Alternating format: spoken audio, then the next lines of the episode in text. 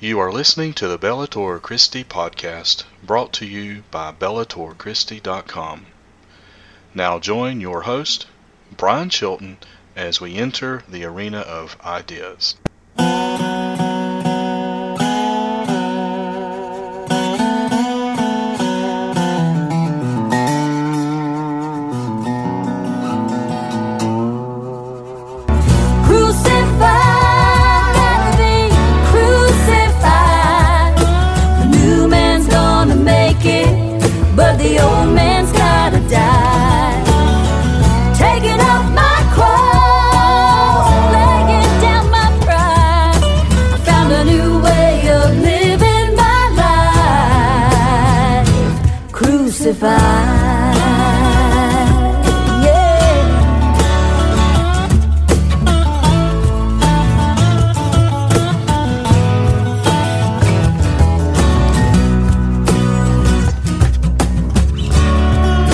Taking up the sword of Christian theology and the shield of classic apologetics while taking Christian truth into the arena of ideas. This is the Bellator Christi podcast, and we welcome you today. This is your host, yours truly, Brian Chilton. It's good to be back with you on the podcast. Hope you're doing well wherever you may be. This will be the last podcast of October of 2017. Hard to believe that it's already the end of October, getting ready to end what has been both a good and bad year, 2017. I'm hoping to, towards the end of the year, have some reflections on this year and some things, both good and bad, that have happened this year. And so we'll do that coming up in December. Just want to let you know, again, this is the Bellator Christi podcast. We do invite you to join us at the website at bellatorchristi.com. Bellator Christi is, of course, Latin for Warrior of Christ. And so we invite you to go to the website, subscribe, and by doing so, you'll receive all of the articles and links to the podcasts as they become available to you. As soon as they're posted, they'll be available to you in your inbox. Absolutely free. We also ask that you check out the podcast. We're on several apps. We're on the TuneIn radio app. We're also on Google Play. We're on Stitcher as well as iTunes. So there's a little, real cool little device if you have an Android phone or tablet. You can, it's Podcast Addict. If you do that, you can catch the podcast, this podcast, several other great podcasts out there as well. And you can take the podcast, Bellator Christi podcast, with you on the go, wherever you may be.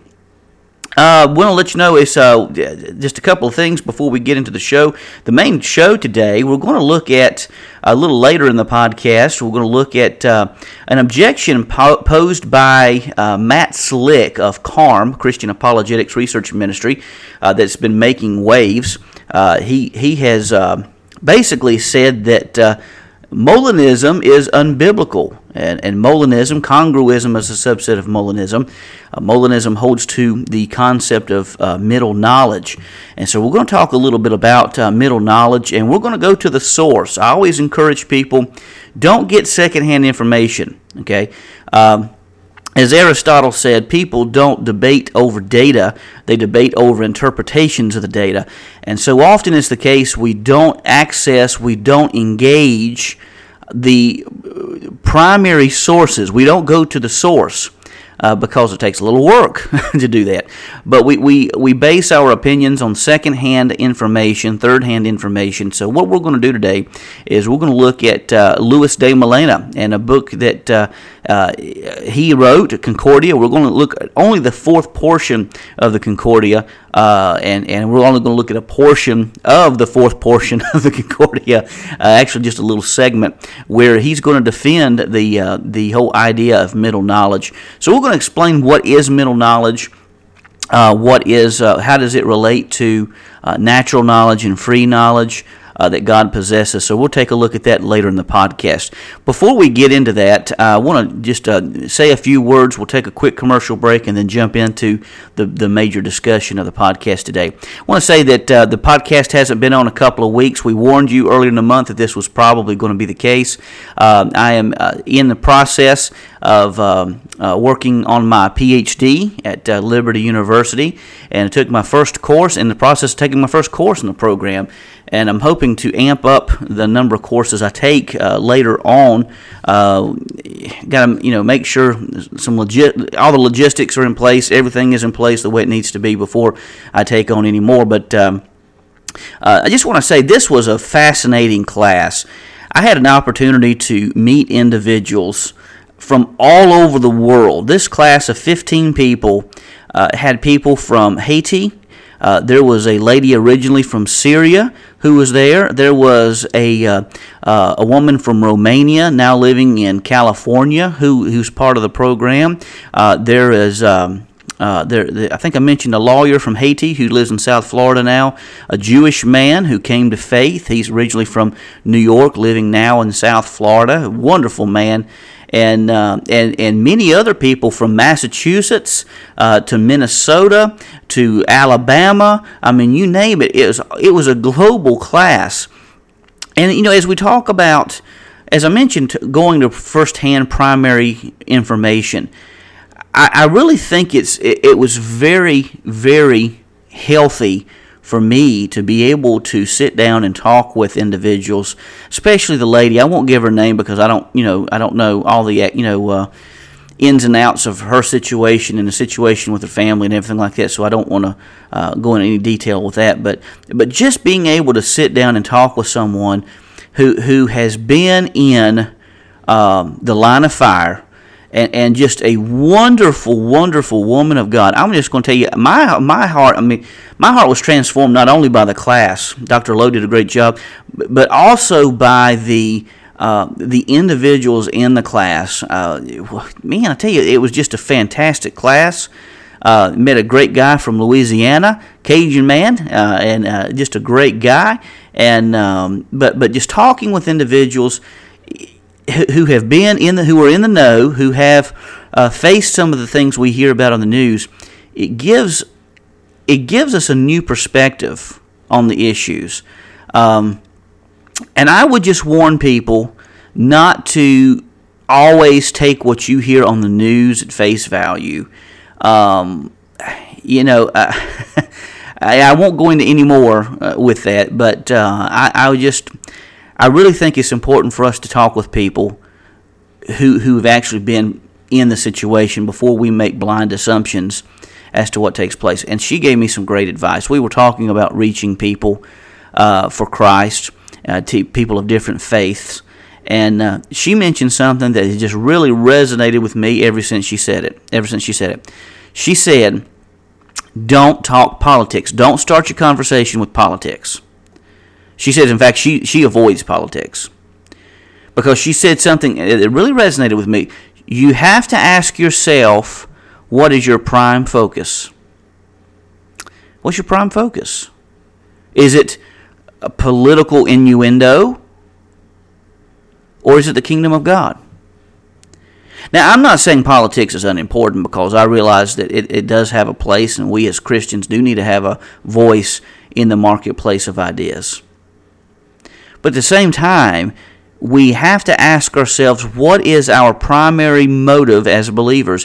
Is it to justify a political candidate? Is it to propagate a political party? Or is it about proclaiming the gospel of Christ?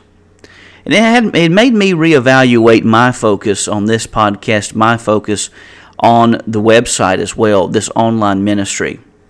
And you know what, folks? I've kind of come to the conclusion that, I'm not going to worry so much. Obviously, I want to get as many readers as I can. I want to get as many listeners as I can so that we can make a difference through this podcast and through this ministry, through this online ministry, to reach the world for Christ. But this ministry is not so much about getting views as much as it is about having integrity. Because if we lose our integrity as Christians, we've lost everything. If people can't trust what we say on small issues, they're not going to trust what we have to say on big issues. So that's why on the Bellator Christi podcast and on the Bellator Christi website, you know, I'm devoted. We're devoted to proclaiming truth. We're devoted to being as great integrity as we can. We're dedicated to promoting the truth of God's word. Now, obviously, I'm going to fail at times doing this. I'm going to have bad interpretations. I'm going to have erroneous. Views of Scripture and things of this nature. It's going to happen because I'm human, and I realize that. We're all human. Okay, but the gold standard for this website, for this online ministry, is to speak the truth and to reach people for Christ. That's what it's about. And that's why this website is devoted to theology and apologetics. And that's why I try to eschew away from political issues and concentrate more on the truth of God's Word and about the things that really matter.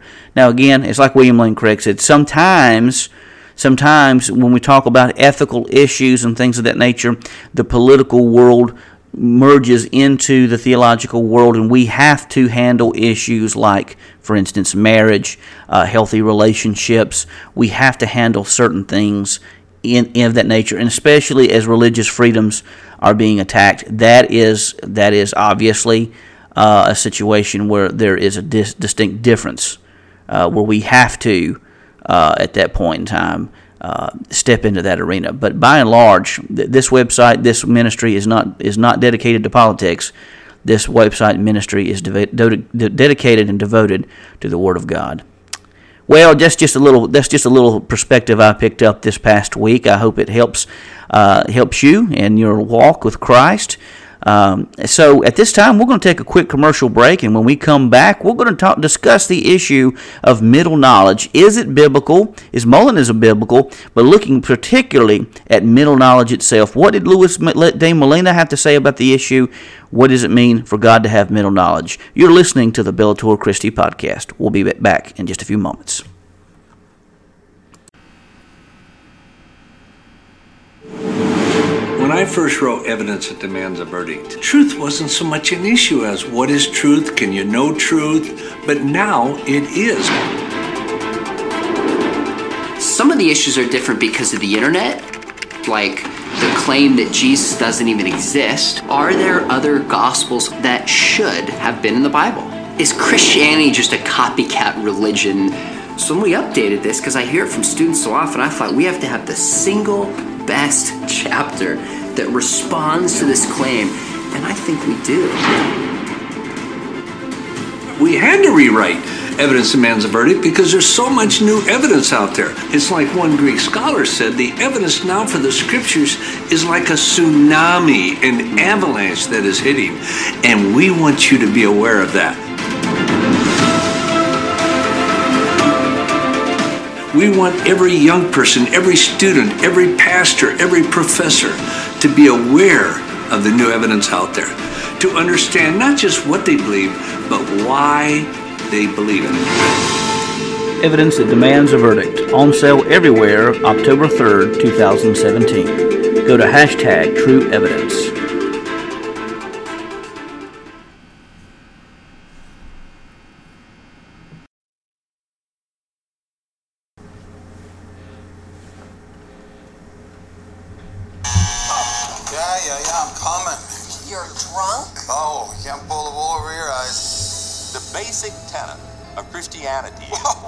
Don't you dare tell me about the love and the compassion of your so-called God. What do you think it does to the boys to take the death of their brother and use it as part of your carnival act?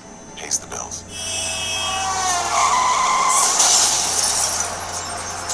Daddy. Clinically dead in the ambulance for 4 minutes. It's a miracle. I saw Davy, and all I wanted to do was just put my arms around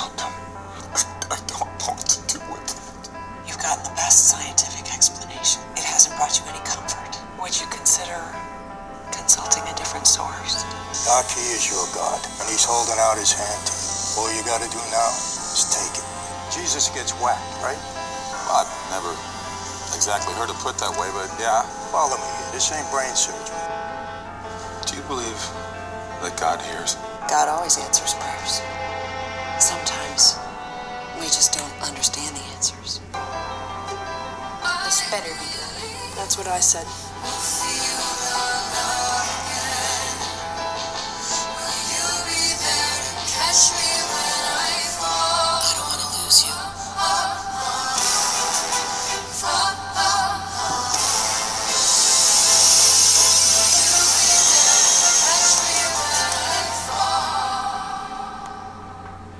First question is, are you guys ready for the amount of heat that'll be coming your way with this? Let There Be Light, directed by Kevin Sorbo, coming to theaters everywhere October 27th.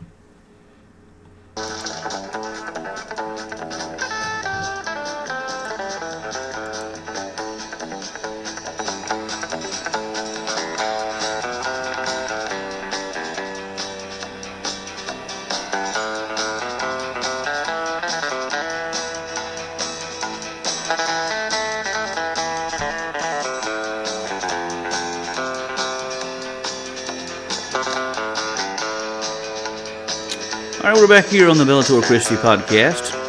Little Ghost Riders in the Sky there for you by the great country western singer and performer Roy Clark. And so doing a great job there as always.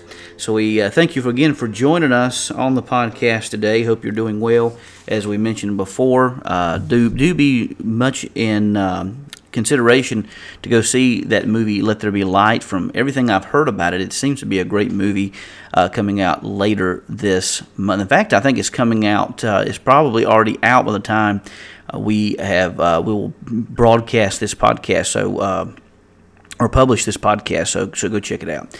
All right, so today there's a lot of discussion going on in the apologetic world pertaining to an article that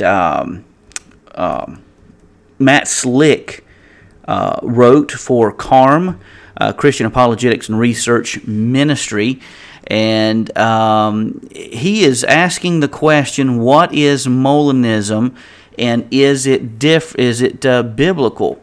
And so you have to first understand that Matt Slick is a Calvinist, and he is a hardcore Calvinist. So anything that has to do with someone having a free response to God's sovereign grace or to God's moving upon an individual, he would not accept.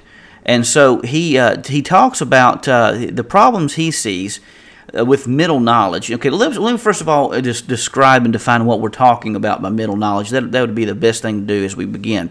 Thomas Aquinas wrote that there are two different types of knowledge that God has pertaining to humanity. There's what's called natural knowledge, and that God knows all things that are possible and logically necessary.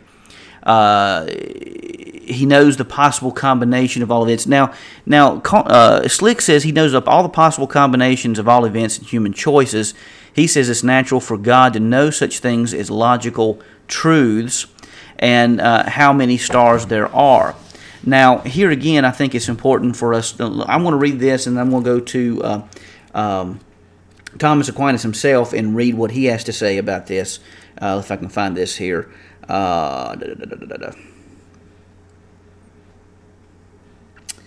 Okay, bear with me. Maybe in 113 here, look and see. But anyhow, and I may have to come back to that because I'm not finding it right offhand. I should have had that ready beforehand. But anyhow, natural knowledge, God knows all things that are possible, logically necessary.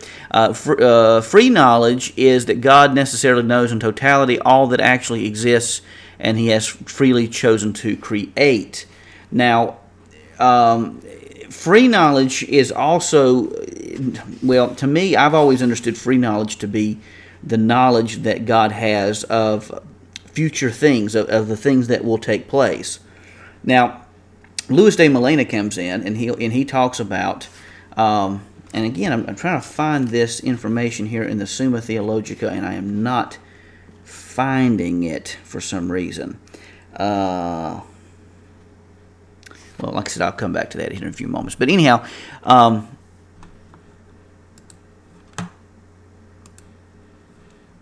okay, yeah, I did a little digging here, and I think I found what I was looking for. Anyhow, okay, so let me go back and start over. Okay, Matt Slick says, God knows all things that are possible, logically necessary. That's natural knowledge.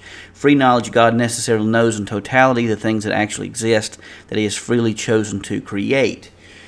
Well, and then middle knowledge is the knowledge that Louis de Molina proposes, that God knows what any free creature will choose would not be any person at any time in any circumstance. See, I don't think he understands middle knowledge. I don't... God knows what any free will choice would be made of any person at any time in any circumstance. Well, that's kind of middle knowledge, but it also states that God knows the things that will be, and the things that won't be, and the things that could be. Okay, and I honestly believe that Louis de Molina is not too far off from what Thomas Aquinas himself said. Now, that's going to startle a lot of people, but I'm going to just go back to what Thomas Aquinas says on these things in the Summa Theologica. This is 1.14.9, the 8th article and 9th article. He says, whether the knowledge of God is the cause of all things. He says that the knowledge of God is the cause of all things, for the knowledge of God is to all creatures what the knowledge of the artificer, I should probably mispronounce that, is to all things made by his art. Now, the knowledge of the artificer is the cause of many things made by his art. But intelligible form does not denote a principle of action insofar as it resides in the one who understands, unless there is added to it the inclination to an effect, which inclination is through the will. Does God have knowledge of things that are not? He says that whatever, therefore, can be made or thought or said by the creature, as also whatever he himself can do, are known to God, though they are not actual. So Aquinas here seems to be arguing for counterfactuals. And insofar as it can be said that he has knowledge even of things that are not. Okay, that's in the 9th article. In the 13th article, he says... since, as was shown above, God knows all things, not only things actual, but also possible to him and the creature, and since some of these are future contingent to us, it follows that God knows future contingent things. Okay? So, in other words, Aquinas is promoting, and I think he would be open, and let me just say, I have too many thoughts going through my mind at one time, and I want to try to keep this as brief as I can. Molina's argument is not with Aquinas. Molina's argument is mainly more towards those individuals who were followers of Aquinas. So Aquinas does, though, he shows this natural knowledge and this free knowledge. And I think Ken Keithley does a great job in espousing the differences between natural knowledge and free knowledge. He says in his book, Salvation and Sovereignty, a Molinist Approach. Okay, he says on page, so this is on a Kindle, so I'm just not showing the page number offhand. But anyhow, he says in his book, talking about the three moments, he calls them moments. He says, the first moment of God's omniscience is his natural knowledge. God knows all possibilities, everything that could happen. Okay, so again, Slick is kind of misunderstanding the whole concept here. I don't think he gets the natural part not right in his article. But he says he knows all possibilities, everything that could happen. He knows what reality would be like if he had created a world without you or me in it, or never created anything or anyone at all. These fully formed possible scenarios are generally called possible worlds. There's an infinite upon infinite number of possible permutations of how things could have been. Just contemplating such a notion is overwhelming for us, but poses no problem for God. Okay? Now, jumping to the third moment, God's free knowledge. This is his perfect knowledge of the world, this world that he chose to actualize or create. Molina refers to the third moment as free because it is the result of God's free, sovereign decision to bring this particular world into existence. Of the infinite possibilities available to God, he was under no compulsion to choose this one, yet he chose a world that contains free moral agents, angels and humans, who make genuinely free decisions. How is he able to infallibly accomplish his will in a world in which other moral agents beside himself exist? This brings up a crucial notion of God's middle knowledge. Within his natural knowledge of all possibilities, everything that could happen, God possesses a perfect knowledge of all feasible worlds, all possibilities, which would accomplish what he wanted to have happened. This knowledge of all viable possibilities is located, so to speak, between God's natural and free knowledge, and hence the term middle knowledge. God's middle knowledge contains all the choices and decisions that free creatures would do if they were created in a particular world. When God chooses to actualize one of these feasible worlds, he knows certainly what will happen. Notice the words could being natural knowledge, would being middle knowledge, and will being free knowledge. Now again, as I read it in Thomas Aquinas' Summa Theologica, I don't think Aquinas is opposed to the idea of God's knowing future contingencies, the things that are, the things that are not, the things that could be, and the things that won't be. Okay, so let's take a look at what Molina has to say about this. As he has given a case for middle knowledge, he says this conclusion as in regards, this is page 116 in the book On Divine Foreknowledge, Part 4 of the Concordia by Louis de Molina.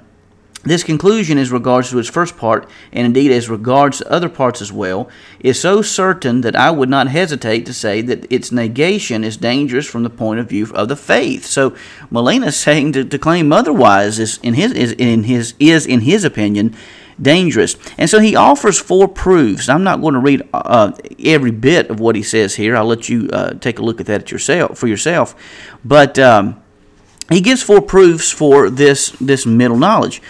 The first proof is, he says, it is clear from sacred scripture that the supreme God has certain cognition of some future contingents that will depend on human free choice, but that neither have existed or ever will exist in reality, and that hence do not exist in eternity either.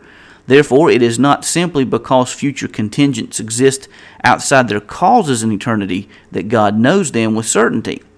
And so the consequence is obvious. When the antecedent is proven, he says, as follows, God knows that there would have been repentance and sackcloth and ashes among the Tyronians and Sidonians on the hypothesis that the wonders that were worked in Chorazin and Bethsaida should have been worked in Tyre and Sidon. This is clear in Matthew 11:21. Now let's take a look at Matthew 11:21. Give me a moment to flip over there. Matthew 11:21.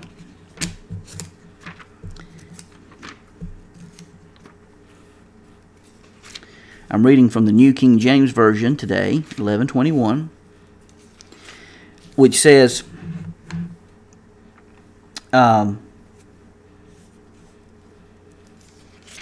Jesus says, "Woe to you, Chorazin, woe to you, Bethsaida, for if the mighty works which were done in you had been done in Tyre and Sidon, they would have repented long ago in sackcloth and ashes.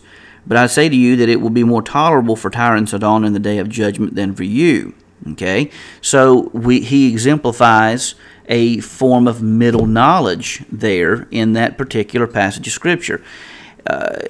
Molina gives another example in 1 Kings chapter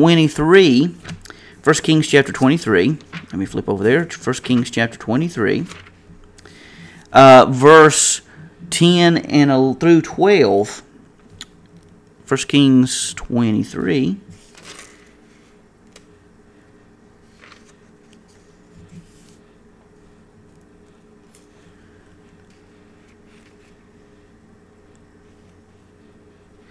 I see, and there's no 1 Kings 23. I wonder if you mean 2 Kings 23 here. Well, anyhow, let me just read this. In the passage of Scripture, I think that there's a misprint in the book. David consulted the Lord about whether Saul was to... Okay, I see what happened here. In the footnote, he's using the Vulgate, which is different. This is 1 Samuel 23. Okay, I see what happens, because in the Vulgate, 1st and 2nd Kings is 1st and 2nd Samuel, 3rd and 4th Kings is what we know as 1st and 2nd Kings. Okay, so let's go on here. First Samuel 23, verses 10 through 12.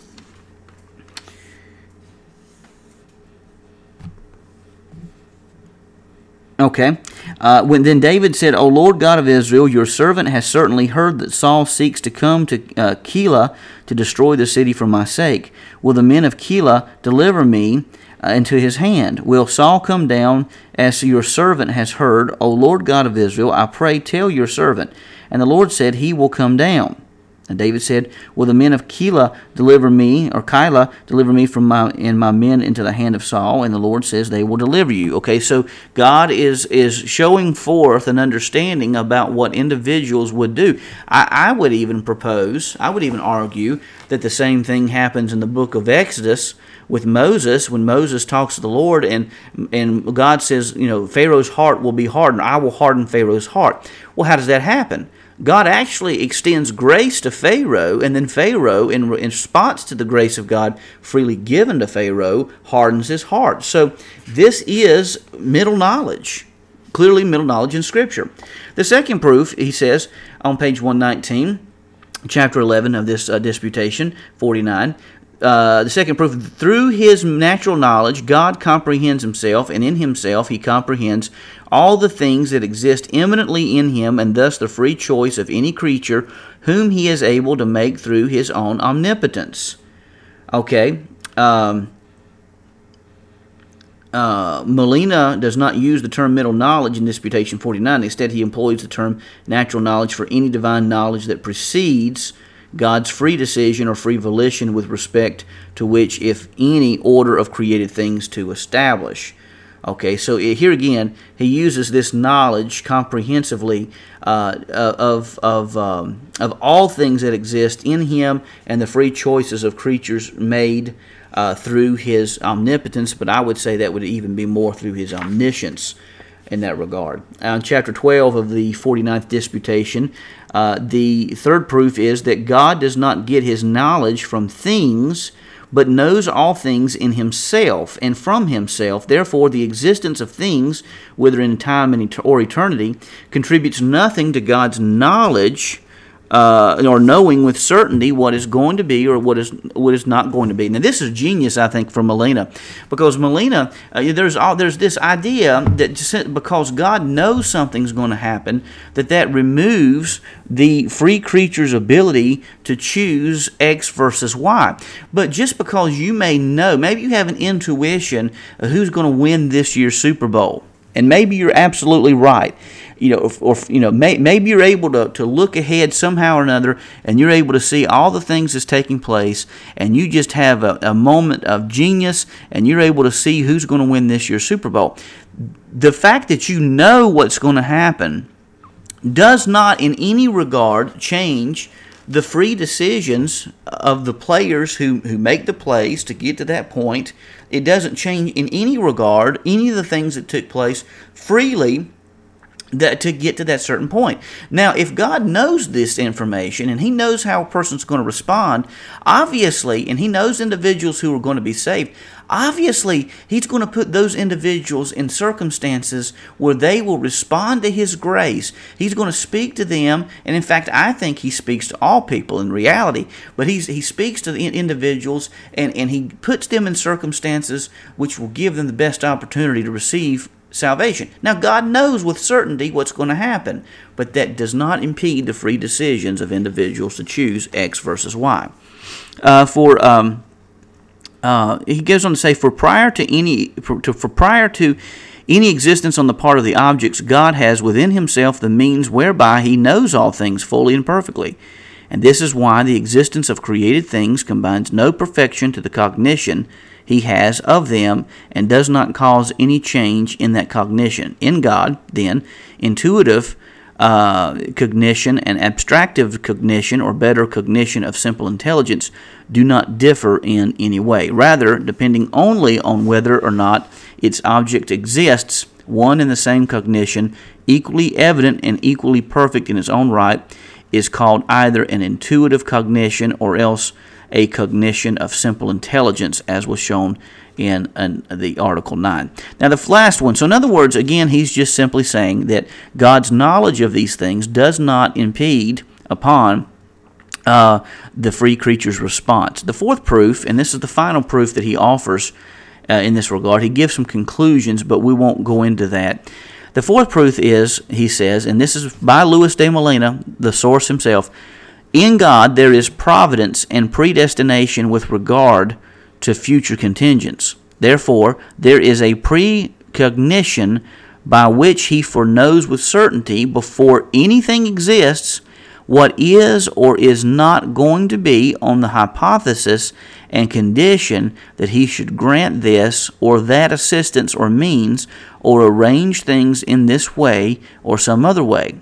He goes on to say, if this is not so, then how did he preordain and arrange things by his providence, intending good contingent effects via both natural and free causes, while permitting evil contingent effects in order that he might draw forth them for greater goods?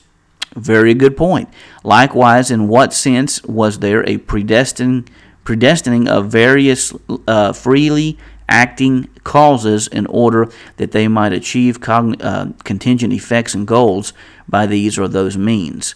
If the craftsman did not know beforehand what shape the artifact would later have to have, given that his hands and artistic tools were to be applied in one or another way during its construction, then he would not know how to use those means so that the artifact might turn out the way he wanted it to. So too, if before God decided by the free decree of his will to furnish the means and to arrange the things in the way in which they have been in fact been ordered, he did not foresee that would happen given such an arrangement and order, then he would most assuredly not know how to order things by that decree in the way required for the ends. Instead, things would, in their actual existence, be just as prone to turn out in one way or the other. So, in other words, what he's saying here is for Romans 8:28 to be true. Now, he doesn't mention Romans 8:28, but I think that if God is able, and I think that Molina is far more advanced. Reading through his material, I think he is far more advanced than we give him credit for in his philosophical understanding. In his biblical understanding, I think, as well. But what he goes on to say is that if God can work out good even through the midst of bad, then God has to have this type of middle knowledge. He has to have this type of knowledge to know what is going to happen, what's not going to happen, what a person will choose and what a person won't choose, so that he can construct this. God is actively working in and through all of this to bring out a great good despite all the evil that's taking place. And folks, I take comfort in that, knowing, one, that God doesn't force us into a relationship with Him. Now, He may woo us, He may try to persuade us, or He may persuade us, He will apply grace, and even efficient grace, or effectual grace, to us, providing us to have the opportunity to come to Him, because quite honestly, I would agree with the Calvinist that if God had not opened our eyes, we would not be able to have salvation. So I think any Orthodox Christian, not just the Calvinist, would agree with that God moves on us. God moves by His grace. But I would say that there is a type of grace that God bestows to each person, but He knows what an individual will choose. There is a response to God's grace, either good or bad. After God has demonstrated that grace and provided that grace, some people would choose to receive the compelling Holy Spirit as the Holy Spirit moves in that person's life, and some people are going to reject that free response by God. They're going to reject that. And I think a great illustration in all this goes back to the issue of the lover. For those of you who are married, you know what I'm talking about here. It takes great courage to ask your bride-to-be or your hopeful bride-to-be to marry you. Even if you think that she'll say yes, you still have to go forth and you have to ask. You ask and she's responding. You know that hopefully she's going to say yes. Maybe you have a good, strong relationship and you have the hope. You really think she's going to say yes. But there's still that possibility that she'll say no. Now, if you force someone into a relationship with you, it's not really a relationship at all. But God, by His grace and by His mercy, He has freely given His grace so that we can freely receive His grace. And folks, I'm going to tell you, that's a great blessing. Well, you've been listening to the Bellator Christi podcast. This is Brian Chilton. We'll see you back next time. God bless.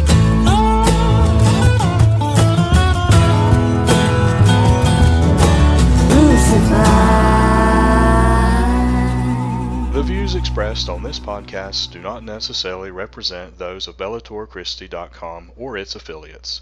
The Bellator Christi podcast is a production of BellatorChristi.com and is protected under Creative Commons copyright. All rights reserved. The theme song is Crucified, written by John and Michaela Lemonese, performed by Crosby Lane, and produced by Mansion Entertainment. Be sure to visit BellatorChristi.com and subscribe so that you can receive all the articles and podcasts in your inbox for free. Catch us on iTunes, TuneIn, and Stitcher. For Brian Chilton, this is Burl Childers saying God bless, and we'll see you the next time as we enter into the arena of ideas.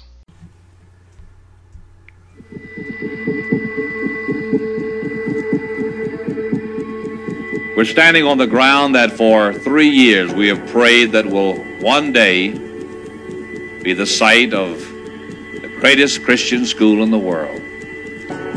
We prayed that way. We believe God gave us this mountain for that purpose.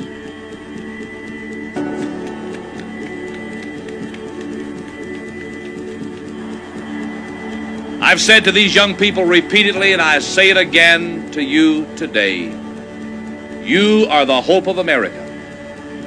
When you leave the graduation platform of Liberty, I want you to leave it running. Leave it running with a vision burning in your soul. You're going to change this world for Christ. Don't look around and wonder who it is. Say, God, make it me. Make it me. Because we're training champions. That's a part of the vision.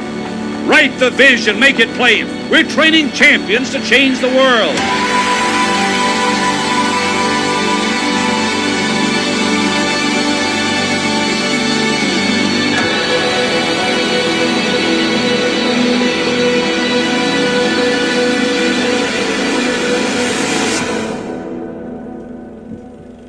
Those words, spoken by Dr. Jerry Falwell, cast a vision that brought us to this mountain. Those who were around during the early years remember attending convocation in a 3,000-seat tent because no building on campus could hold all the students. Then there was the winter of 1977, when the building they'd been using for classes was scheduled for demolition. Their response was to stand in the snow for 2 hours, praying. Welcome to Liberty, where we train champions for Christ. Welcome to a world of audacious dreams, a world where strong character is built with grit and grace, a world where men and women go out bravely to fix what's broken. What one man dreamed, his son built. 10 years ago, President Falwell picked up the mantle his father laid down, and the university has been flourishing in ways thousands of faithful dreamers had seen only in their prayers. Our tradition of unwavering faith is their legacy, because you are what they prayed for. Graduates, you will face seemingly insurmountable hardships and obstacles often throughout your career. At times, everything will seem hopeless and every fiber of your being will be screaming for you to quit and give up on your dreams.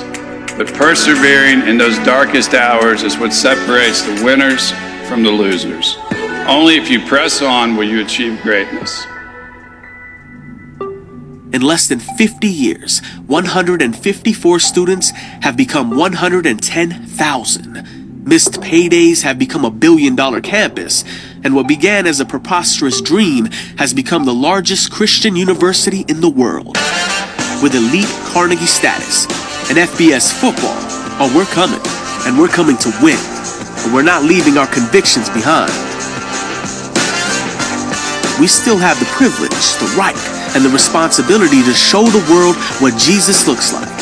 We still believe that hard work, courage, and integrity define our faith as much as compassion and kindness. We are bold, we are innovative, we are faithful and diligent. We celebrate both our diversity and our unity as one family. At Liberty, the privilege to mentor the next generation of Christian leaders is not something we take lightly, because virtues necessary for a praiseworthy life are not built overnight. They require scholars with determination, creativity, and a passion for wisdom. Our faculty have done great things, helped invent hearing devices for the deaf, done groundbreaking research on technology addiction, influenced the way crime labs use DNA analysis. They have written film scores, won Emmys, and made headlines in archaeology, philosophy, and paleontology. But their greatest legacy will be you. We defy the stereotypes that others try to impose on us. Your classmates are directing their own films, interning at NASA, and taking on poverty across the globe. While the world sees champions as only victors, we will reclaim the word and its meaning. We, the champions, in order to affirm our tradition of unwavering faith, ignite a passion for wisdom, challenge perspectives, inspire creativity, and pursue knowledge. Do resolve to be the voice for the voiceless, bring healing to the hurting, fight for the oppressed, defend freedom, defy stereotypes, and follow God's calling wherever it may lead. It is who we are. It's what we stand for. It always has been and always will be.